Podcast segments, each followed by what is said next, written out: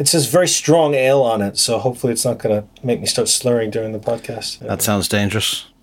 Seven and a half percent. Oof. Well, One of those nights. I'll have to carry you home on my uh, shoulders again, Come on, you know you missed that. fireman style. Oh dear, yeah, it is strong. Hmm. Okay, well, drink that slowly. All right, I'm ready.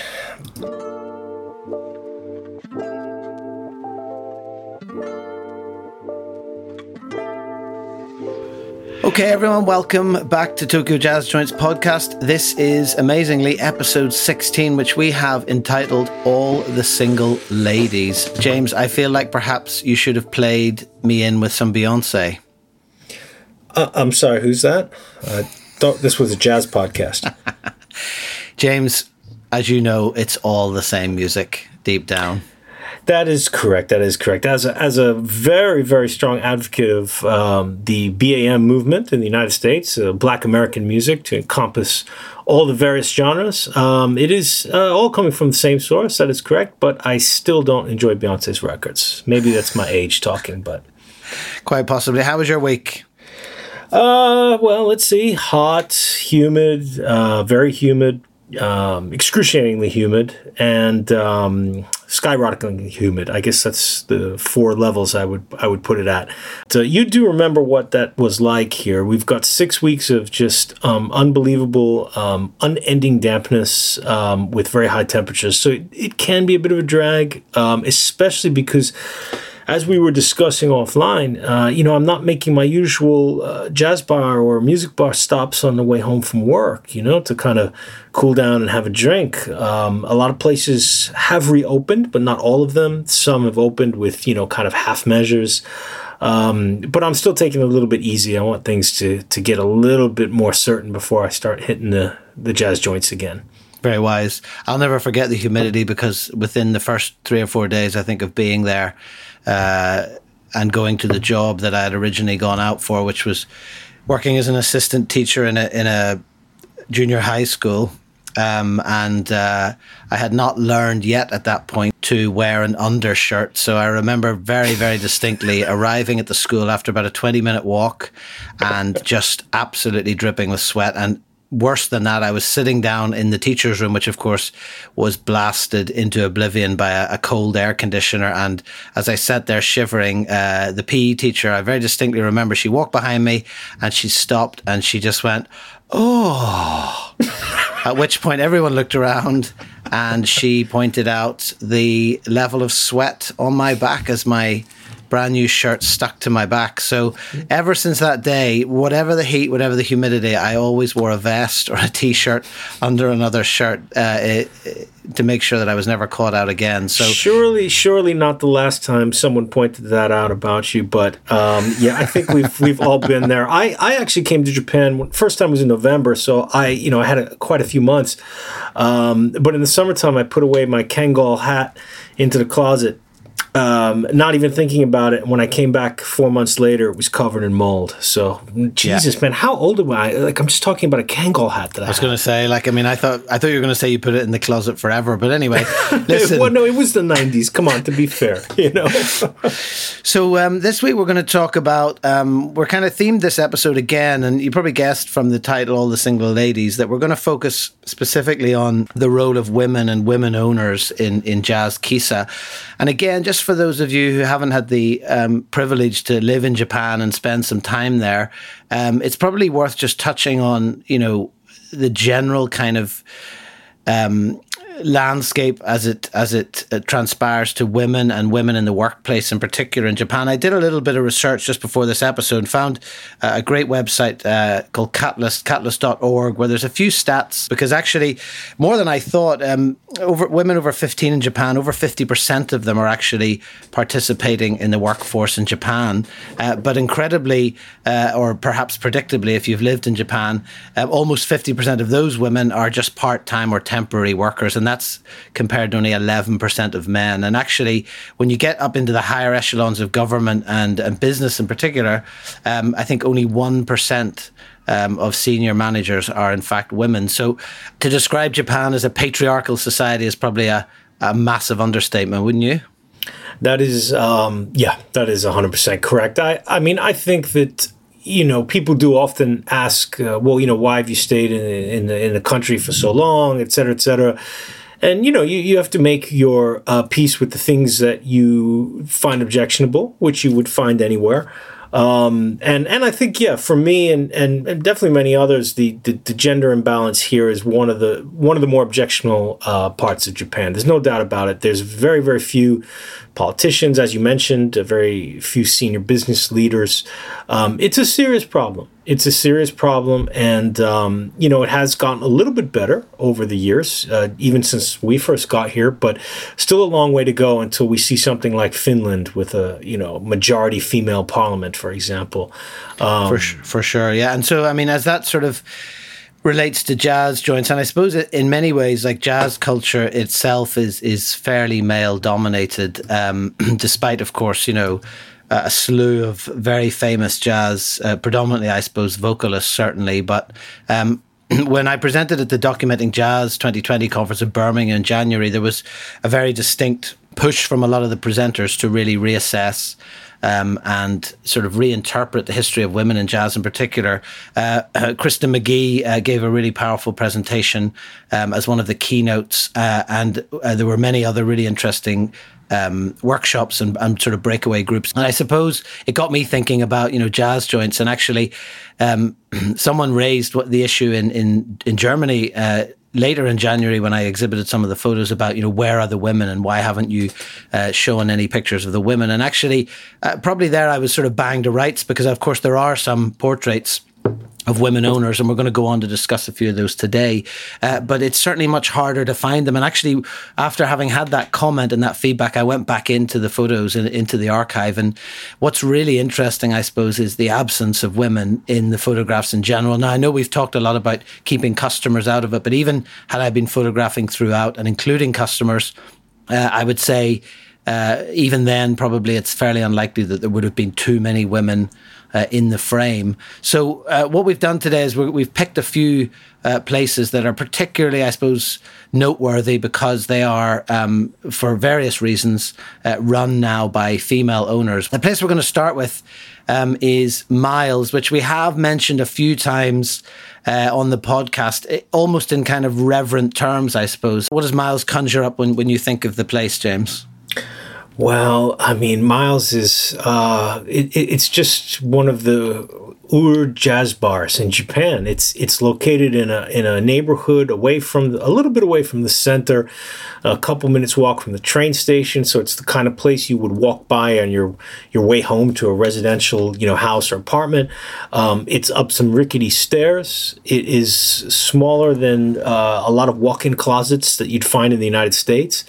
um, it is completely packed with records and tons and tons of just knickknacks everywhere. Um, I think we've mentioned before my unfortunate habit of knocking things over. Um, the first time I went to Miles, which would have been a couple years, I think, before uh, you and I went together, Philip, but um, I happened to knock over a bottle keep that was on the counter. Thankfully, it, it did not break, but that was my, my first entry into the bar. So you can imagine the absolute horror on my face of not only being the, you know, intrusive gaijin, uh, but knocking things over. Uh, but it's cramped. Uh, it's really, really cramped, but it's lovely. It's it's completely, completely like going back to, I wouldn't even say the 60s. I'd say that it feels like the 50s in there. Yeah. Um, and it was really interesting because, you know, I had heard little bits and pieces about about it from people. Once I had started my website in 2007, and you know, people um, had heard about it, and they would say, "Well, James, you know, from what you've described of the places you like, this is." A one that you have to get to, um, but it, there was a bit of an adventure about it. I think we've talked about that. The owner of Miles is indeterminate age, but uh, I would guess in her early 80s by now. What would you say? I don't know if she'd be quite that old, but certainly she'd be in her seventies. I would have thought just from from you know the the couple of encounters that we had with her. But I, I know we we kind of referenced this. I think perhaps even in the first episode. But I have this distinct memory, as I mentioned before, of us going the first time and finding it closed. And I do remember whether it was with you or, or going on another occasion as I was passing just to check myself of uh, there being a, just a little um, just a little crack in the curtains in the in the room downstairs below. So you go upstairs to Miles and downstairs is below. And I remember just looking through there, and it's very clearly uh, a sort of traditional Japanese style living quarters with the you know sliding uh, shoji doors and so on. And I saw this woman, uh, and I remember that we at the time we'd heard this rumor that she had been unwell, and so I guessed obviously she's well enough to be at home, but clearly not well enough to to open up the place. So when we and at that point of the project, I think we were pretty concerned that maybe we'd already missed our our chance to get to Miles and, and photograph it. We were, we were, because I, I remember telling you how great it was. Um, no, but had you not been there on your own though before we went? No, I went a few times after, but I'd not been there okay. on my own. It was oh, it was after. Okay, yeah. So we definitely, yeah, we definitely ran into some closed doors the first time, and uh, no, it, it, wasn't a rumor at all. I mean, she she was she was hospitalized um, for several months, and I think the word from some of the regular customers and you know the people who we follow online who write in Japanese about this jazz kisaten and jazz bar world uh, had pretty much said stuff like, "Wow, you know that's not opening again," you know. Yeah, yeah. And um, and so it was a real one of those kind of like, oh, you know, we missed our we missed a chance, and uh, amazingly. Um, she recovered enough to to reopen the place. Um, and I think, as we did mention on episode one, uh, she's one of the few people who refused or declined uh, our you know our request to take a picture of her, um, but it was solely out of her sort of uh, I guess shyness of her condition. She was clearly unwell. She moved very slow. Um, it didn't look like her her balance was that great, and I was thinking I don't see how she can possibly run this place for much longer by herself without yeah. any help. We knew that uh, she was a widow. Uh, her hus- her and her husband ran it for many years, but I think he died fairly young. I think he died in the late 1980s, so more than 30 years ago. Okay. Um, so she's been running it pretty much by herself since then. Um, don't believe that there's any children. So it's one of these places that, um, you know, unless like Chigusa, which we spoke of last week, which had this sort of appreciation society, but Miles is not that kind of place. I, very unlikely there would be a large group of people willing to, to put the money in to keep it open. Um, so I, I would guess that it's got a couple years left at best. Mm. It's a little tricky as well to um, discern. I mean, we uh, there's a certain mystique about it. I think maybe perhaps I don't know if we've projected some of that on it, but certainly even just from the the sign that you see outside there, there's really no indication, certainly in English, that it's uh, a jazz bar. It does say uh, Miles is the the vertical text is Miles, and then obviously it's offering jazz and coffee, and the Kirin uh, beer is fairly self-explanatory. But um, we think, don't we, that it's probably the oldest place left now in Tokyo. Uh, yes, it is. Uh, well, no, other than Charmant. Yeah, Charmant of course, is still yeah. older. Yeah, yeah. Charmant's still older. But but as a cafe, because well, you mentioned the sign, which is which is important because it does say in Japanese jazz and coffee. Because yeah. Miles used to open as a, a kisaten, as a cafe, yeah. for many decades. Uh, but I think uh, after her husband died and she got a little bit older, I heard it was sometime in the late 90s that she started um, just opening at night to keep okay. bar time. Mm-hmm. So basically, like six to 10, six to 11, um, pretty short hours, you know, four or five nights a week. Uh, yeah. But the sign was the original one. So it was, it was one of those places open from, you know, 1130 or 12 until midnight. I mean, imagine going into there for a coffee at like two in the afternoon. I mean, that would be pretty oppressive, you know. Well, I mean, going at night. I mean, again, we've we've talked a lot about how cramped and, and claustrophobic these spaces uh, can be, and certainly if that's not your thing, um, there's certain ones that are probably worth avoiding, particularly if you're not uh, particularly keen on smoking indoors. But I certainly remember, you know, there was a few customers there. We sat a little table off uh, just the corner of the stairs, um, not at the main counter, and you know, there were people in there smoking, and it is a very intense atmosphere. You can see as well from if you're looking at the photographs now, which we'd encourage you to do. You can find it tokyojazzjoints.com, uh, and if you go to the Miles page, which is under the under one of the Tokyo uh, sections. Um, it's not there's there's very little to suggest coffee shop these days. It's fairly uh, heavy on the vodka gin, uh, and bourbon along the counter as well. This place really kind of it was one of the very early places that we photographed, and I think for me, you know, particularly when I first printed some of these photographs and, and exhibited them, um, the Clifford Brown. I mean, I'm a fan of Clifford Brown's music, but I just there's something about those. Um, the red flowers and that uh, Clifford Brown album with just the little hint of red down the, the right hand side of the sleeve that I that I always love uh, as a photograph, and I, am always really pleased that I was able to to capture that one. But the whole place itself had that very kind of red, orangey, cozy, kind of relaxing sort of vibe, didn't it? Yeah, it did. You know, it had the, the old jazz magazines, um, a, a, lot of random newspapers that maybe people just left. Uh, clearly, not a place that was clean very often. Um, I was just double checking my notes. Miles actually opened before we uh, we thought. It opened in 1960. So, okay. you know, that's incredible. 60 years, uh, which would make it, now that Masako closed and Shimokitazawa, would make it the second oldest after Charmant.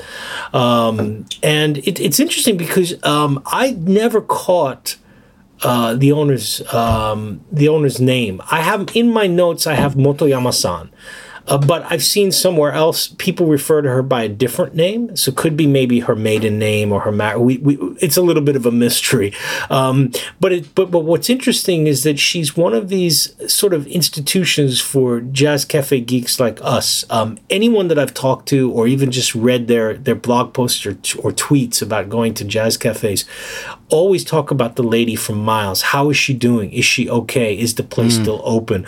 So it, it's definitely a spot that, um, even though it is in a, in a sort of smaller station, a little bit away from Shinjuku, um, it's a place that anyone who has Jazz Kisaten on their radar um, has either been or is planning to go. I've actually read a lot of tweets sometimes in Japanese of people who've, like us, who've gone by and found that it wasn't open you know, for one reason. And I suppose it's it's ironic, I suppose, as well. I mean, again, I did ask her if she would be photographed, and I do. I remember very distinctly her saying, "Oh no, no, you know, why would you want someone sort of ugly like me in a photograph?" And again, you know, just coming back to the theme, even though there's, um, you know, a, a woman owner running this fantastic place, there is that throughout Japanese culture, not just for men, but uh, for women, but for men as well. This kind of, I suppose, humility uh, and this sort of embarrassment in terms of being highlighted or or sort of pushed into the limelight. And I think particularly that's even stronger um, for women a lot of the time. And so it, it, was a very predictable reaction, I suppose, in some ways that she didn't want to be photographed. Uh, mm. But again, it, it's a shame just from a purely documentary point of view because obviously um, it, it's really important to highlight that you know, albeit jazz and these spaces themselves are predominantly male spaces, still, um, you know, there are these women who are just flying the flag, whether it's by design or whether it's just by circumstances uh, for women, and and you know, running just these incredibly um, amazing and atmospheric places. And again, it's probably just worth mentioning, uh, as always, Miles uh, has reappeared on the walls there, uh, as we can see from the photographs. It's that's a poster that uh, of which there are many. Uh, that's one of the posters that's on the stairwell as that's, you're as you're coming the one, down. That's the one I've mentioned a few times that I that I was so um, so in love with. I just wanted to to rip it down and bring it home with me. Um, yeah, it's funny, isn't it, when you look at the uh, prices too? Because I mean, obviously the, the value of the yen has changed, but uh, yeah. not dissimilar to prices you'd you'd pay nowadays. And actually, if you zoom right in on the Japanese there, I noticed that it's it's also not only sponsored by Swing Journal, but also by the American Embassy. Would you believe so? but back when they cared about culture, that's isn't uh, that amazing? Yeah, yeah, yeah. That's that's certainly a long time ago, isn't it? Wow. so, um, moving from Miles, and in many ways to a very, I suppose, quite similar in feel, um, and and my neighborhood for many years, the, the my beloved Shimokitazawa, which I think uh, is increasingly become unrecognizable from what it was, but certainly back in the day, it was a very, in the '60s, it would have been a very bohemian uh, neighborhood. It would have had a lot of families a lot of students as well, and there are various other little um, subcultures there. There certainly was for many years a, a very strong punk uh, scene, um, also even a sort of an off Broadway type theater scene as well, oh, which that, I know that's certainly what I was going to say. Yeah, definitely. There, and there's still a little bit of remnants of that. Um, there's some there's some small you know independent theaters. Um, definitely there was a punk scene, a heavy metal scene as well, and I think one of the heavy metal bars is still open. Um, yeah, a, a, great neighborhood despite it being quite changed and commercialized in, in the way that all parts of Tokyo do get over time. Um, but yeah, Posy, which, if I remember, was very, very close to your apartment, right? It was a stone's throw away. And just before mm. we hmm. get on to Posy, James, in the spirit of sh- shameless self promotion, um, if you're interested in looking at some photos of Shimokitazawa, I did a series actually on my own website um, called SFC. And, and the idea was, I suppose, was again just to document Shimokitazawa before it kind of changed uh, forever, really. And there there are still a lot of jazz joint style places, albeit they're not necessarily based around music or, or jazz, um, that do still exist, but increasingly they're being edged out, and places are moving further and further and to neighboring uh, stations as well. So by all mm. means, have a uh, check those out on my website, philiparneill.com. But yeah, That's Posey Ar- Arneill with uh, one L and two E's, correct? Hilarious, yeah. Um, yes. You know, you know, you know how to get my backup. Listen, um, Posy, yeah, it was just around the corner, right directly uh, opposite Bamiyan uh, Chinese family restaurant. Mm. yes, definitely one we will not be taking pictures of. Um, Posy is incredible what else can you say about it? It it's um, it's got that combination of intimacy.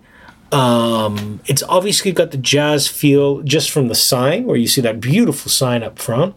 Um, I, what I found a little curious about Posy though was that do you remember how uncomfortable the seats were? Maybe it's just because we're a little taller than the average Japanese person, but they had these really, really low, lovely wooden sort of stools, almost looked hand carved, but they were really impossible to sit on for more than a, for at least a half an hour for me. I, I don't know whether that was uh, on purpose design choice, but that's something I always remember from Posy because uh, leaving there after two hours or so, I, I, had terrible pain in my legs and back. Um, so I suspect that's more. I suspect that's more just. Um, clumsy, uh, badly postured gaijin, I would say. I mean, I imagine uh, it's not designed to get people out, but I do remember it being quite uncomfortable. Um, and certainly, I remember going in another evening on the way home for a nightcap with uh, my friend Tom, and it was quite cold as well. And I remember us just sitting there um, having, I think it was only like a, it was just a whiskey, like a straight whiskey. There wasn't a lot in terms of choice. We had a straight whiskey. Uh, it was very cold and uncomfortable, and so much so that she sort of plugged in a little uh, three bar electric heater and kind of came and sat it beside you, our got, feet. You, you've got a picture of one of the standing heaters. Yeah, because I remember that too one night when I was there, how freezing it was. And then she plugged the heater in, and I was like, okay, well, I don't think that's going to do much. Um, but, um, but I mean, in any case, you can, you, you, your picture that includes the heater um, really captured the, the beautiful aspect of Posy is the, the sort of wooden the, the walls, the wooden decor, um, the amazing photos and autographs that she has all along yeah. the left side. And when I did speak with uh, Misha, the owner, she, um, interestingly, you know, we've talked about how some jazz bar owners never leave because they run their place every day of the year for the most part and never made enough money to travel. But interestingly enough, Misa-san uh, has been to Europe um, over 25 times, I think she said, uh, attending various festivals, including Montreux, a regular visit to the Montreux Jazz Festival. Mm. Now, a little bit of a mystery because we know that she has a daughter. The daughter actually did her website and emailed me when they, they changed the address. Um, and, and I've met the daughter running the bar sometimes. There was never any mention of a husband or father. Um, maybe he had a straight job, which is possible though unusual because we usually see these places run by couples. You know, it's not usually the wife running it while the man's doing another job. Um, but no mention of him and and no real explanation as to how she could run this tiny little bar, which was located in Shimokita f- since 1973. Uh, before the area would have been very built up or prosperous, how was she affording to fly to the Montreux Jazz Festival? Yeah, um, we should we should probably explain as well. You know, like uh, predominantly, and this is not a, a this is not a a sort of um, chauvinistic assumption by any means. You know, the majority of places that we've come across, certainly in our travels, that are run by women are are it's by default and circumstance. I.e., uh, the owner was previously their husband, uh, who has passed away uh, and they have taken it over out of uh, economic necessity, out of respect for him, uh, out of something to do. And certainly, you can often see uh, in in these places, um, if you look carefully, somewhere around there's a sort of a memorial photograph uh, of the husband that originally opened uh, and owned the place. But it's kind of noticeable by its absence in Posy. And you, what you have instead, of course, is that gorgeous portrait of Misha San, uh, which sits on top of the piano, uh, where she just looks absolutely stunning next to that. Um, the sort of uh, circle of of uh, messages that's uh, off to the left of it. I mean, it's just a gorgeous looking portrait. Uh, it's beautiful. Yeah, everything about the place is is um, you know because we've we've talked so many times about um, the rusticness and the the sort of dustiness and, and we really enjoy that atmosphere in, in the old jazz cafes and bars. Um, but Posy is not like that. Posy is looks very aesthetically um, uh, designed the every, the way everything is arranged, even to the the poster Bill Evans that you can see sort of in the archway towards the back where the bathroom and the records are. You mm-hmm. know, everything looks um, perfectly in place, and and the sign, the sign outside is is is just is just gorgeous, even down to the font of the sign um, has been carefully uh, chosen, um, and it's just it's just a, a, wonderful spot. I mean, and the music is always great. She's got a great collection, like all these bars do. Um, recent word is that uh, you know she her health is good, uh, but she has gotten quite a bit older. She does not uh, show up behind the bar every night of the week now. I think it's split between the daughter and some part time staff. Um, but there's no plans to close it. And uh, yeah, it'll just be a couple years till it'll be 50 years old. So hopefully, uh, Philip, you can come back and we can go have a celebratory drink there. For some jazz and relaxing as the sign advertised. I mean, you know, I, I wanted to ask you about Algonquin's next door. I've never been in that joint. Is that a bar or a live house? That I'm not sure. Uh, I think it's a bar, actually. Yeah, I don't think hmm. I ever hmm. went in there, but. Um, because I mean, as as we know, it's a, it's a wealth of riches in Shimokita. But I mean, I think what's what's interesting is you know, I I, I think either the night that we went in um, or the night that I was in uh, on a, on a different occasion, um, without a doubt, one of those evenings I got to press that bell. And I think, again, that's just probably hard to imagine if you haven't lived in Japan. Like somewhere here in Dublin, for example, the idea that you would go in or somewhere would just be open to the public uh, and you would be trusted just to push a bell to, to get someone to come out because actually uh, the owner lives out the back or there's certainly like living quarters out the back there. So I do remember pressing that doorbell and then, you know, a, a few seconds later she kind of emerged slowly and, and, um, was very much in a state of sort of like I'm I'm at home relaxing. Um, I'll just nip out here and get you a drink, and and you know hopefully yeah. you won't be here too long because I'd like I'd quite like to go and finish the show that I was watching. So, you know, it just it's a very homely kind of vibe in that sense. And again, hard to imagine in in other places. But um, I, I totally remember pushing the bell as well when I went there, there even yeah. though even though I could hear her like behind the bar somewhere, but I just wanted to press it. Um, yeah, that's that's such a that's such a very Japanese thing. What you just described with the, the you know the sort of living quarters in the back. Um, again, I think you know uh, you know just if you look carefully and you may not spot it, but certainly if you're looking at the photographs, you'll see the photograph that James mentioned of Bill Evans, sort of um, framed in this uh, kind of reverential way in the in the archway uh, towards the toilet, and then there's this kind of um, dried uh, bouquet of flowers hanging above his head. But actually, there's another photograph that that features in, which is where you can see the heater, and if you do look carefully, you can just see Misha-san's head popping up above um, the bottles and things on the counter. And again, I suppose in some ways that's kind of what I was talking about earlier. It's almost um, an analogy for women owners. You know, even though this place, again, owned by a woman uh, owner, uh, not keen to be photographed, uh, very much sort of in the background uh, and hidden behind various things there, and and not wanting particularly any kind of attention or to be sort of lauded or highlighted in any way. Um, and you know, I just thought that was kind of interesting as I was going through photos and, and thinking, okay, you know, what places have we had? Um, that are are, are run um, by women. And if you take a walk for about ten minutes in the same neighbourhood up uh, towards Ikenoue Station, and I know you haven't been here yet, James, but I nipped in here um, when I was mm. back um, about a year ago.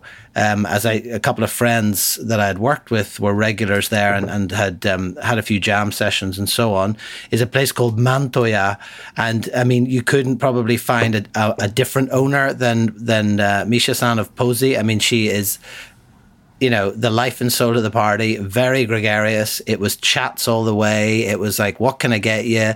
She was whipping out different dishes of food and, and giving me all sorts of stuff. Um, and again, you know, uh, very much of its time, I can see that place, you know, 50 years ago, uh, probably populated predominantly by students.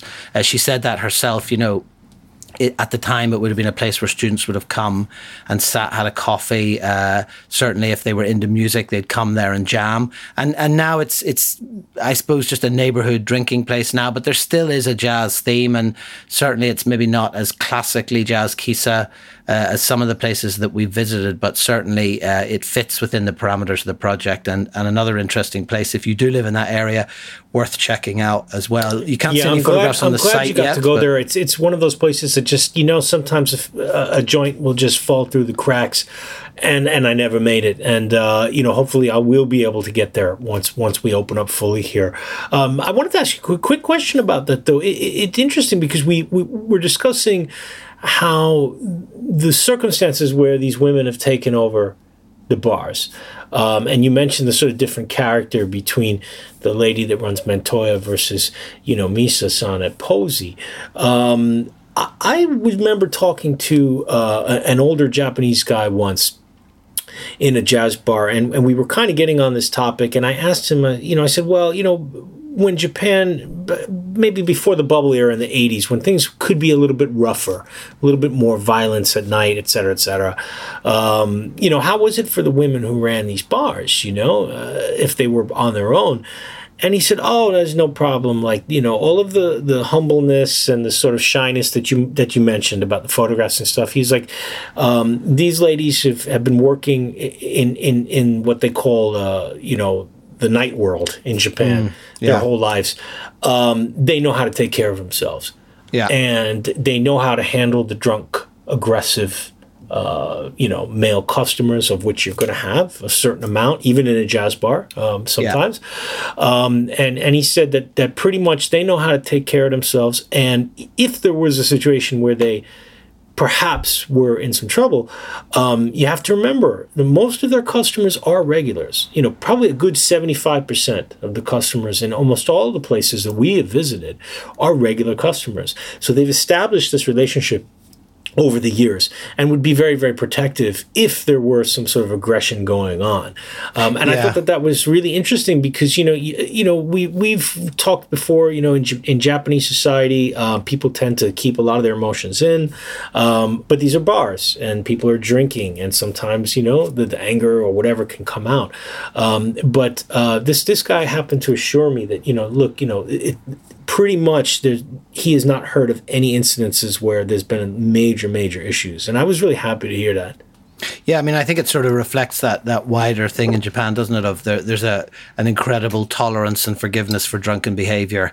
uh, and anyone again who's who's been on dreaded office uh, enkais where you're expected to drink and keep up with your co-workers and, and all that kind of thing, um, will have probably witnessed all sorts of things on those evenings, which then, when you go into work the next day, are literally never discussed, and you start almost questioning if you're going mad and these things didn't actually happen. And so there is very much a uh, an acceptance of certain behaviors. And that's not to say that those behaviors are right, um, but certainly there is uh, the idea that you know this is happening because someone's drunk, and and the next day it's sort of done and it's forgotten with um, as well. So um, I think that you know that it doesn't surprise me to hear that. I suppose. Um, Anyway, so let's um, let's move on. Um, we've um, we're, going to go away from that neighborhood now. We've generally been uh, in that same kind of area of Setagaya-ku. Um, I remember the next place, uh, and we've had um, one listener in particular who is a particular fan of uh, Garo. Now, I remember traveling to this one on my own, um, but it being a fair, it felt quite far away, but maybe I just couldn't be bothered going out that day. I don't know. It's within the. No, it's it's it's far. It's far. It's far, it's, right? Yeah, uh, I thought so. It's, yeah, it's in a, it's in a station um, where you get off called Mukogaoka which is about twenty minutes west of Shinjuku, but it feels a good hour away. Um, and it's really interesting because you walk out of the station, and around the station is your usual chain department stores and fast food joints. You walk around ten minutes. Um, under a highway and you just come to these I, I, don't even know how to describe it. I mean, these like I do. Cor- it's a shack. corrugated iron it's a shacks. Shack. yeah, I mean, I mean it's there's, just there's, there's no other word for it. It's literally a shack. I mean, and there's nothing around it. I mean, you see. I haven't framed this photograph. If you're looking at the website, I haven't framed this photograph of the exterior uh, to reflect, you know, to to tell a particular story. That is literally what is there, and almost everything around it is new development, uh, concrete, apartments, uh, you know, suburban family houses, and then just there in the middle, you've got this tiny strip of what can only be described as corrugated iron shacks. And I mean, look at the look at the sign, man. look at the sign above the door. You can't even read it. You know what I mean? It's just yeah. completely. It, it's it's it's insane. And then I mean, so when I went there, and we did go there separately. I believe I went there first, and then just texted you, grab your camera. You must go tomorrow immediately. Um, yeah. And I think you might have gone with uh, with your wife. If, if no, if I, I went on my own that day you actually because when, okay. when I arrived, um, the owner again, um, we think certainly um, run by this lady that you can see in the photograph. It looks the way that she's sitting, uh, that she's a customer, but in actual fact, uh, she was the owner. And when I came in, she was sat in that exact same position, playing patience. Uh, and she kind of looked at me, looked back at the game, looked back at me, and thought, huh and then she started to sort of tidy up the patience game, and I was kind of awkwardly saying, "No, no, don't worry, please. Just I'm just here for a drink." And and She's anyway, probably so thinking, "Oh God, another one of these Western guys." I, mean, I like, just had to talk to this days. dude for like happened? two hours yesterday, and he kept asking me all these questions. Why do they keep coming here? Yeah.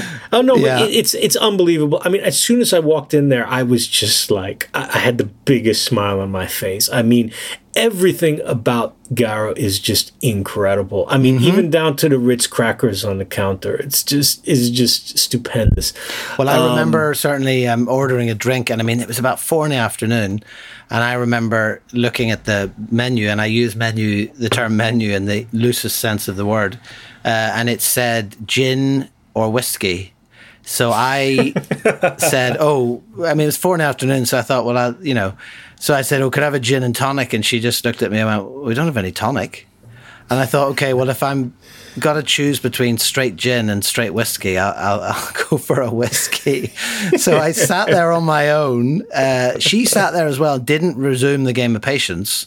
So we just kind of sat there fairly awkwardly in that space together. I think I must have chatted to her slightly. Um, and obviously, as, as usual, I would ask her if I could take some pictures. But I really just basically sat there uh, we sat there in silence, uh, me drinking straight whiskey at four in the afternoon, her thinking, when can I play this game of patience again? And then the silence was sort of broken by another customer coming in who sat um, at the counter there. And happily, by that point, I'd already photographed the place. But um, I mean, unmissable if you get the chance to go to Garo, just unmissable oh, experience. It's, it's absolutely nuts. And, and, you know, I'm glad that you got a picture uh, of the so towards the the back, away from the opposite side of the bar, where you can see the air conditioner unit um, and and and a heater and a clock on a sort of a, a chest of drawers and all the stuff that's on there is stuff that you would see in somebody's house. I mean, like little notepads and yeah. diaries and files, mail, old mail envelopes. Like you can see, like the bug spray and the cleanser. It's all just kind of haphazardly put there. And I got the feeling that, you know, that they were there pretty much all day. So it almost functioned as their living room. I think so. Know? Yeah, that I think they so, just yeah. happened to sleep in a separate location, but this is where they were all day. And um, you know, again, I didn't catch the the full story, but when I was there, um, the lady um, was behind the counter and she was getting a record. And then a guy came in, and this would have been about maybe six o'clock. And he immediately sat down and loosened his tie and she just started making him a drink and then addressed him very casually uh, in a way that you wouldn't normally do to a customer. So I just assumed right away, oh, that's her husband, you know, and he just came back from work or something.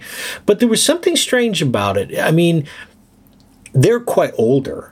He could still be working in a company. It's possible, um, maybe as an you know a part time job. Who knows? Well, I mean, Um, so many men are, are going back to work, aren't they? Particularly when they retire. I mean, they just have nothing to do, and a lot of them are Yeah. being rehired at sort of half the pay rate uh, and working into but their seventies. you You, would, know? you would think that he would have been the guy that you know as we've seen in other other patterns elsewhere that he would have been the one running the bar but but it never came clear whether he was uh, her husband or just a longtime regular customer i mean Yeah. it- needless to say needless to say other than us people don't just wan- wander randomly into Garo. i mean like i don't think that they would have a, a new customer in the last 10 years you know Well, no, and there's really nothing around. I mean, just going back to what I was saying earlier about the surrounding architecture, if you look at the final photograph in the set of the Coca Cola sign um, on the top of the building, I mean, you can see just in the background this huge white, uh, very, you know, Japanese style apartment block that's been built towering over this tiny place. And, you know, obviously looking from the front, you know, you've got this sort of corrugated iron shack that's all rusted, and then you have the, all these new developments. So, it's not even like it, it it's in a section of shops or in a shotengai. I mean, it's really just out there in the middle of nowhere.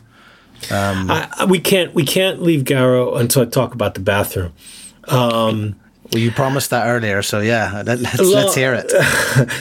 People who have people who are listening who have drunk uh, with with with you and me before Philip probably know that that when I booze it up, I, I do make frequent visits uh, to the facilities. Relentless, Um, relentless. It's it's a rather un, un, uncomfortable uh, topic, but uh, I'm open about it. So, uh, of needless to say, I killed uh, a bottle of Sapporo, and I wanted to have another one because I was enjoying Garo so much. And I, I, I finally said to her, "Okay, you know, can I use the, the bathroom?" And she just pointed behind me, and I was sitting right where she was in, in the picture you took. And so I turned around, and you, in your photo, facing the back of the joint, you can just see the door, the little red, the red door with Yeah, the yeah, with the yeah. The bathroom was. I think we talked on a, a couple episodes ago how how these bathrooms in the jazz bars can be the size of like an airplane toilet, you know, and sometimes even smaller in the Golden Gai. Well, this one was like that. Um, but what was interesting was that she had taken the old Japanese squat style toilet and had put in a Western style one, but in a space that clearly did not have enough width to have this toilet in there. So when you were there trying to use it, standing, your whole entire body was touching the wall and the toilet unit at the same time with no ability to move. I've never I've never experienced anything as odd as that. And I actually asked her, and she she went on a long soliloquy about the bathroom. She's like, "Well, you know, we Japanese, you know, we use the old squat style, but young people they just don't know what to do. So I had to put in a Western style toilet." And I was like, "Oh, okay, that makes a lot of sense." And then I thought to myself, "Wait a second, how many young people are coming to drink at Garo?" Like Yeah, that, yeah. that that that comment made no sense whatsoever upon reflecting. You know what I mean? Well, I mean, it could be. Uh, uh, she maybe means relatively uh, compared to her, I suppose, because again, she's probably, I'm guessing, in late sixties, early seventies. So Well, um, easily, easily, yeah. yeah. So, I mean, I, I was, I was, as much as I loved Garo, one of the biggest things about it was, was uh, spending way too much time pondering the, the, the mystery of the, the Western toilet in the Japanese narrow style bathroom unit. I must uh, search through my phone. I'm sure. Uh, I mean, very much what you're describing really is is a an economy class air, airplane bathroom. But um, I uh, must go through my phone and see if I can unearth any photographs from the the bathroom because, as I've said in previous episodes, um, I never go to the bathroom without my camera. That sounds really bad. I hope no one takes that out of context and uh, turns it into a meme. Anyway, um, so just to um, just to finish up, um, and I, and very much um, last, but definitely, definitely not least, um, is Uncle Tom. So, those of you who are listening and familiar with that terminology probably uh, may already uh, be pricking up your ears at the slightly problematic nature, perhaps, of the name. Uh, and so we will go into that um, in a moment, but certainly it's probably worth just uh, having a look at the place first. And again, this place, I mean, just to give you an idea of, you know, certainly if, if you were living somewhere like Dublin, even London, possibly even New York, you know, you might have two or three of these places that you would recommend to people. But again, it's staggering always just how many of these places exist. This one just happened to be, I would say, within two to three minutes walk of the school that I was working in for many years and um, had been there much longer than the school had been, certainly. But again, an absolutely incredible place uh, to which we've been a few times, um, both together and individually. And again, run by a very distinctive and, and very photogenic owner. Um, who I was lucky enough to photograph and who, uh, partly to her knowledge, but perhaps not the extent, uh, has also featured in a couple of magazines.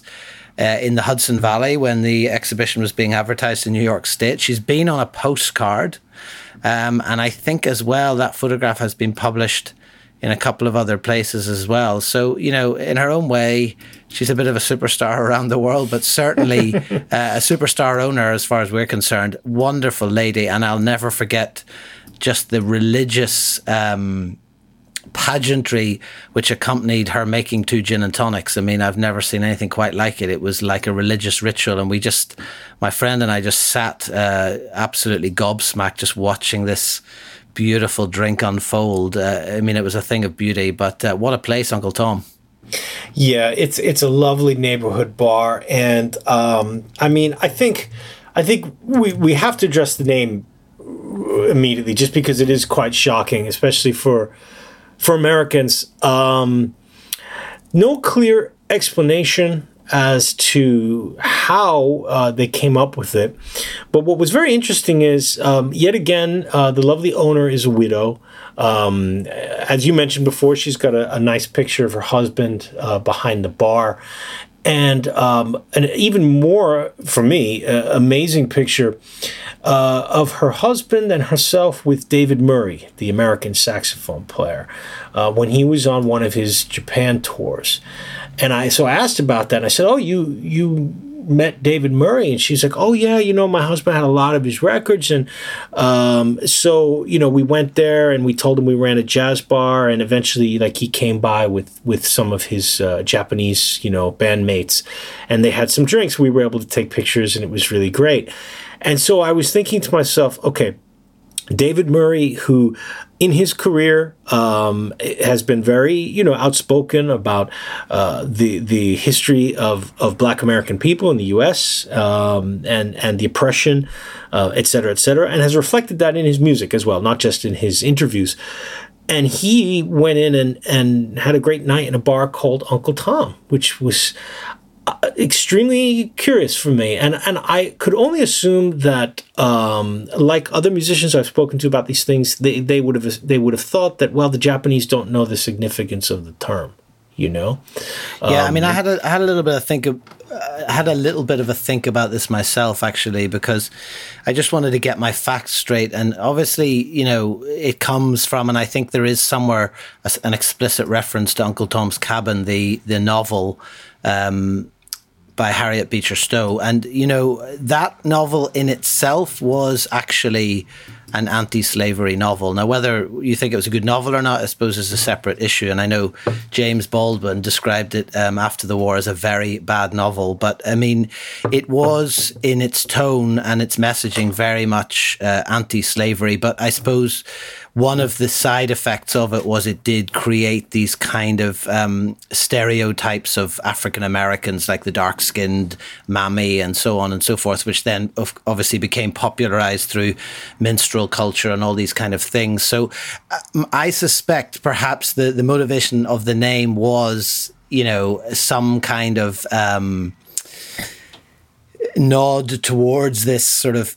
Uh, inclusive anti-slavery message perhaps at least in the motivation for it but then obviously the term mm. itself as we know mm. has become associated with you know as a sort of a, a slur uh, amongst african americans uh, you know in terms well, of completely of, completely and, and and and it's very possible that that uh, her and her husband not speaking english would have had no idea of the modern usage of the term and how it, it, it is um, among Black Americans uh, one of the one of the most vicious slurs that you can use.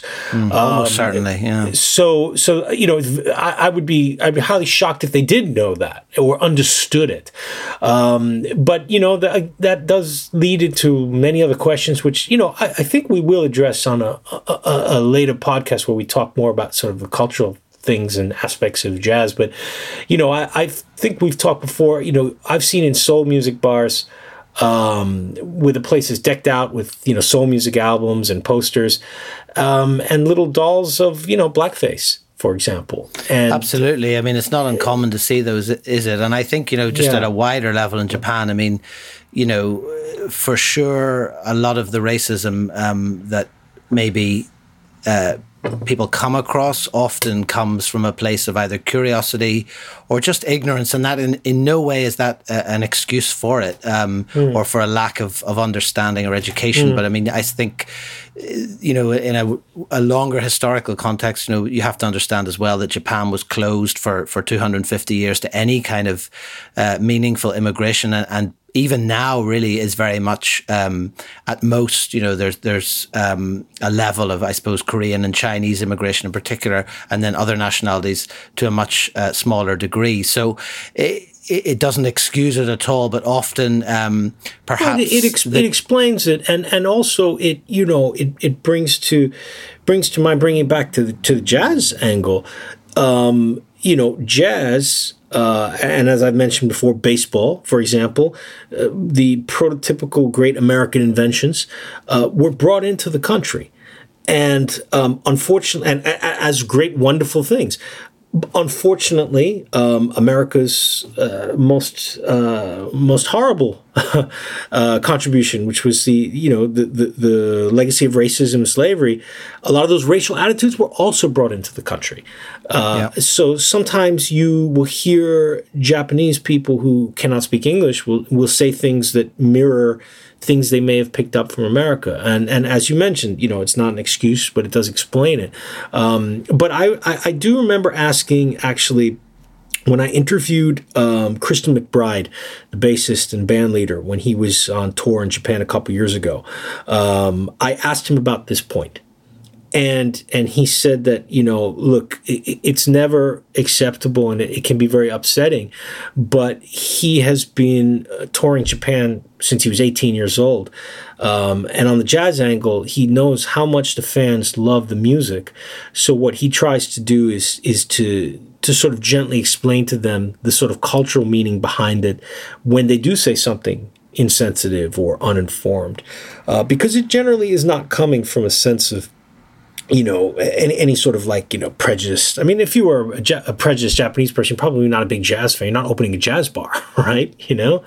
Um, so. Well, yeah. I mean, I think, yeah, I think you're right. And, and I think what probably anyone who's been listening to the podcast as well will have, have picked up, certainly from this many episodes now, is that, you know, what underlies this whole culture um, of jazz kisa and jazz bars is uh, beyond everything else, this deep, deep love and reverence for not only the music but the, the people who produce it. So um, there definitely is sometimes that lack of understanding, and, and of course that goes beyond just Japan as well. But um, and that appreciation of the perhaps the the cultural struggles and and the the darker side of that history but and that's not to say that's what everyone thinks but certainly mm. that can go along with it and perhaps the music uh, you know gets the spotlight and the other stuff that mm. that's that, that's gone behind it and, and where the, this music has come from can but be you, you, you give you definitely you definitely would give I think like for at Uncle Tom the reason that I would give them the benefit of the doubt is because uh, yes the name has problems for sure